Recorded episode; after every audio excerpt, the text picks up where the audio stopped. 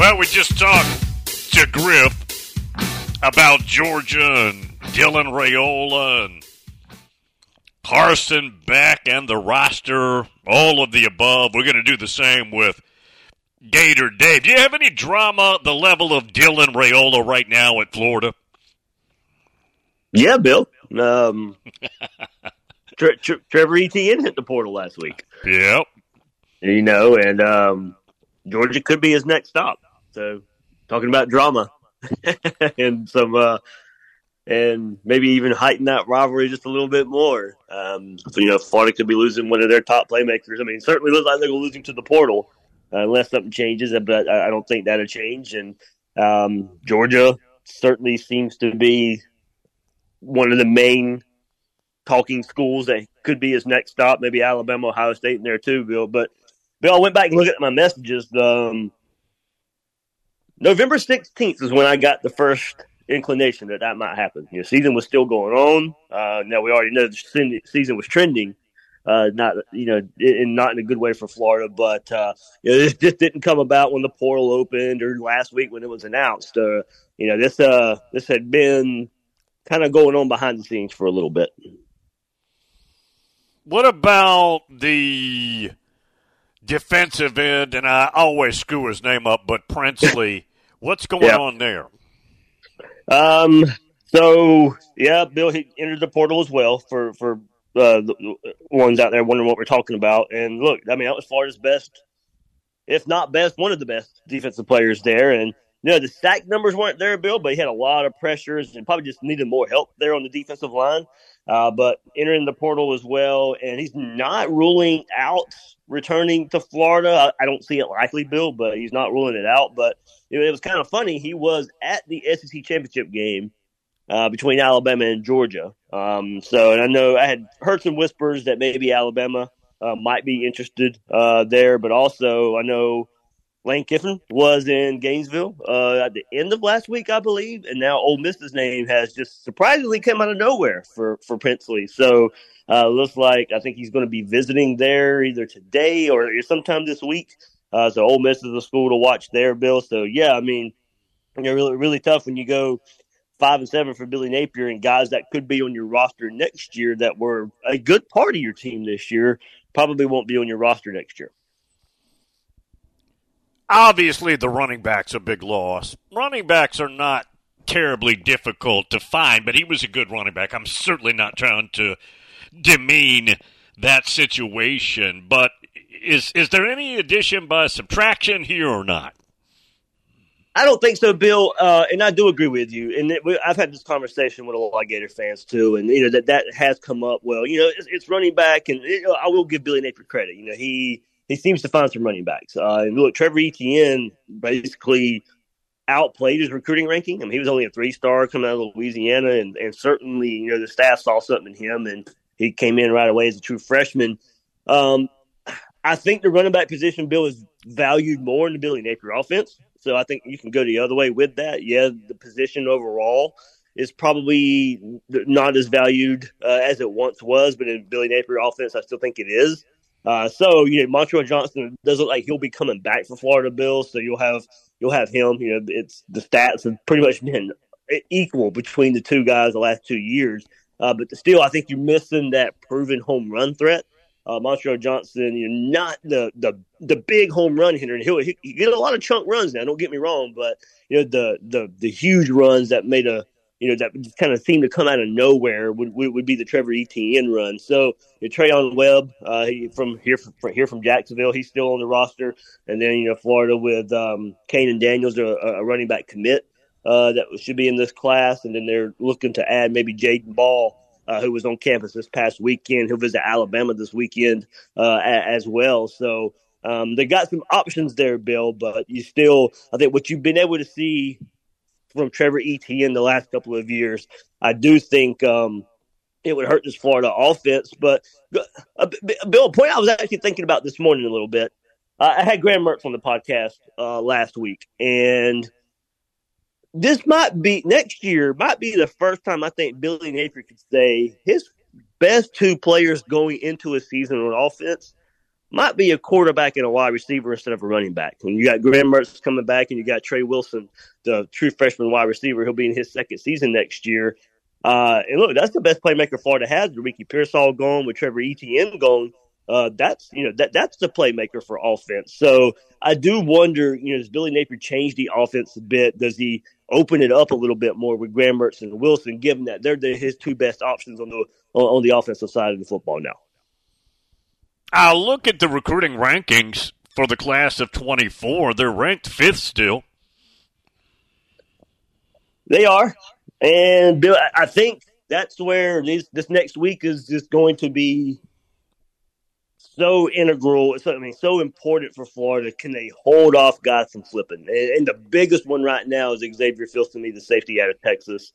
Uh, he'll visit Texas this coming up weekend. Florida's going to go in home with him this week. Billy Napier will be there. Also, Armstrong, defensive coordinator, new newly hired defensive back coach Will Harris will be meeting for the first time.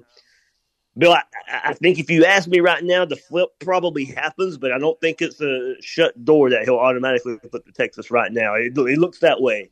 Uh, and I would predict that flip to happen, but maybe this last ditch effort for Florida uh, keeps him in here. So, yeah, that, that's one to look out for. Um, and Amaris Williams, I know I keep bringing his name up, and maybe Florida might hold off here, Bill. They, they might not. Uh, they, they, might keep him in, in, this class when it looked like maybe at one time he flipped to um, Ohio State at, at, at one time, but Austin Armstrong, Jay Bateman, Mike Peterson really getting uh, involved here down the stretch, and really might keep him in the class here uh, for, for for this defense that kind of you know Bill had lost some guys due to the flips and decommitments in the recent um, in in the recent months. I think uh, Maris Williams, in the end, might actually stay here for for, for for the Gators. So, and then one more big target they could add Bill Zay Mincey, the cornerback, add him to his teammate L.J. McCray out of Daytona. Uh, the visits coming up this week, probably Thursday for those two guys. Keeping L.J. McCray in the fold and also trying to get Zay Mincey in the fold. Uh, and so right now, Bill still, you know, probably a better class than what they should have after going five and seven. Uh, and we'll see if they can hang on to some guys and maybe add some guys here uh, with about a week left. Joe down in Boca wants to know, Gator Dave, are there any whispers about A.D. Stricklin and his job security? Not that I can gather, Bill. And I know that's uh, a really popular subject right now, given the struggles. And, you know, we've talked about it before. And any decision on Billy Napier, you know, I don't think will necessarily come from him. I think his job is tied to Billy Napier. He won't get a chance to hire a third football coach. Uh, you know, that's that's just marking failure over and over again. Uh, and I don't think Florida administration can necessarily allow that to happen again. Um, so I don't hear anything on Stricklin, but I just think you know there'll be a little bit of patience on his end of doing anything with Billy Napier because I think his job's tied to it. So right now, Bill, nothing behind the scenes on on Stricklin. And I mean, look, I think obviously, I think putting it together, Bill, we can see he, he knows this pressure. He knows Billy Napier probably has to win uh, next year, make it look better next year, or you know possibly his job is on the line as well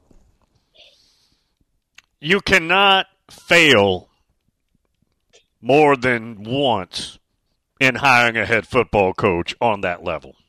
You just can't. Right. You can't.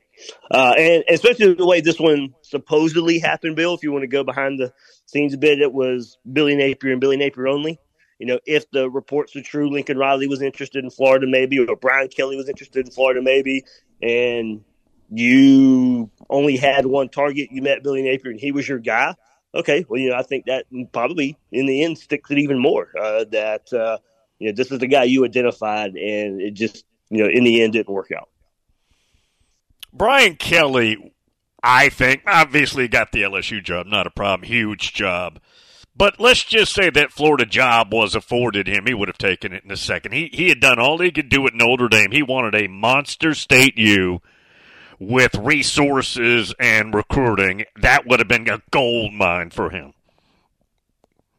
Yeah, Bill, and I, I think you know those two will always be linked because Billy Napier was in the state of Louisiana as well, and it doesn't seem like LSU had much interest in, in Billy Napier. So that was always a storyline too. right. Brian Kelly going to LSU instead, Billy Napier going to Florida in the same year. Uh, and right, you know, so far it's not, it hadn't even been close.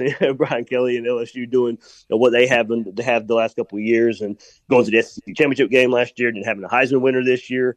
Uh, so yeah, it hasn't even been a close comparison uh, at, at all so far. And Bill, I think part of that is kind of the direction uh, both decided to go as well. And you know, I, I think he Brian Kelly turned that LSU roster over a bit more than what Billy Napier did at Florida. Didn't rely on the portal as much here here at Florida. So I think uh, you know they, they, did it two different ways as well, and you, and you saw it pay off for LSU much more so than it paid off for Napier in Florida. So yeah, I, I think when you start looking, it's not just Billy Napier going five and seven and then six and seven last year.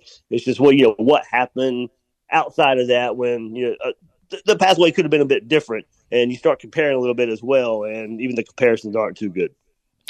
You're around it every day. I'm not around Florida like you every day, but my perception is the fan base is very fidgety.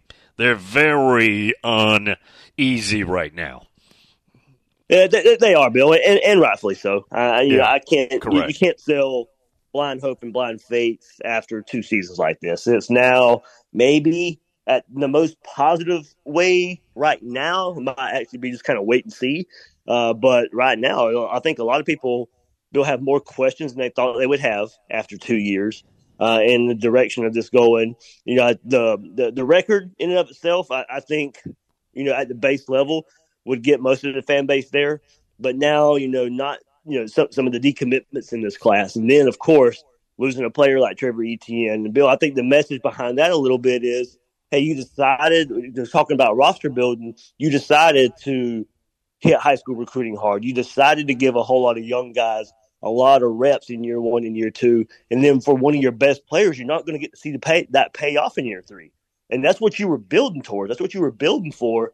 And now that's a hard sell when you don't get to see the payoff of one of your best players. So uh, I think not, you know, just besides record, Bill, uh, maybe the way the recruiting class is trending and one of your best players hitting the portal, uh, I think is a hard sell for a lot of Gator Nation. What's the top need and or get that Florida has to have here down the stretch? Well, Bill, I mean, we should definitely talk about they they got a JUCO defensive lineman commit yesterday uh, that they absolutely needed. Uh, Brian Brian Taylor, yeah, uh, he's from from from Blinn. Uh, if people uh, that JUCO in, in, Texas, so it's where Cam Newton came from. So maybe maybe a little bit of a good hope there. But uh, Bill, he was, I think, he twenty four seven Sports had him the number three JUCO defensive lineman. Uh, seemed to be a decision between Florida and Georgia here down the stretch. Florida had him on campus this week. Georgia's got plenty of options at defensive line. They were still interested, Bill, and would have taken him from everything I can gather. Uh, but Georgia's got a lot of options there, and Florida's probably can offer a lot more playing time right now, given the situation. Uh, so, uh, 13 games, 39 total tackles, two sacks, nine and a half for loss the last couple of years. Uh, so they got that there. Um, and then um, they had uh, Joey Slackman, uh, was Penn defensive lineman, one of the top defensive lineman options in the transfer portal. He was on campus this past week. And Michigan and North Carolina might seem to be his next stops. He's really going the academic way here, Bill, of course coming from an Ivy League school, you kind of expect him to continue that. So Florida, Michigan, North Carolina uh, kind of seem to be his top options. Had a visit to Florida this past weekend. It went well but it does seem like he's going to do his due diligence and taking visits. And Bill, for the transfer portal, that doesn't usually work out well. The, the, first visit, if you don't get that commitment after the first visit, you may not get it. So uh, but that that's it, Bill. It is defensive line where Florida really has to build some depth there, get some playmakers there, there, get some difference makers there, uh, and then offensive line, and got to kind of circle back around on that one a bit, Bill. Looks like this might be a big weekend coming up for Florida offensive line from everything I'm hearing. So got to got to try to dig a little bit deeper and maybe uh, some of the names that Florida's bringing in this weekend uh, to get some depth on the offensive line as well. Dave, tell everybody how they can get your work. Yeah, Bill, GatorsBreakdown.com. Everybody can find uh, Gators Breakdown episodes and articles there. Uh, if they missed it, had Graham Mertz on the podcast, Bill, uh, last Thursday. Uh, so that kind of hit out, you know, major, major last Friday. So if anybody wants to listen to me and Graham Mertz talk about 30 minutes, that was a, a pretty good interview and a lot more on the uh, Will Harris hire, Florida's new DB coach. Good stuff, man. All right, Bill. Thank you, man. Yes, sir. There he is, Gator Dave. We'll see him next week. Patrick in the 912 over in Georgia.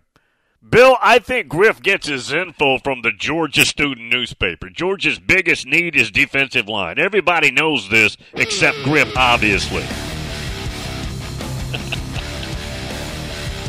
All right, we're clear. For things just like this, yes, we're clear.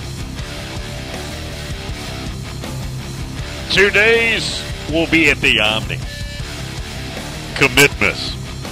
What? I don't even know what number it is. You think the host would know this? Presented by, yeah, the Omni Nashville Hotel.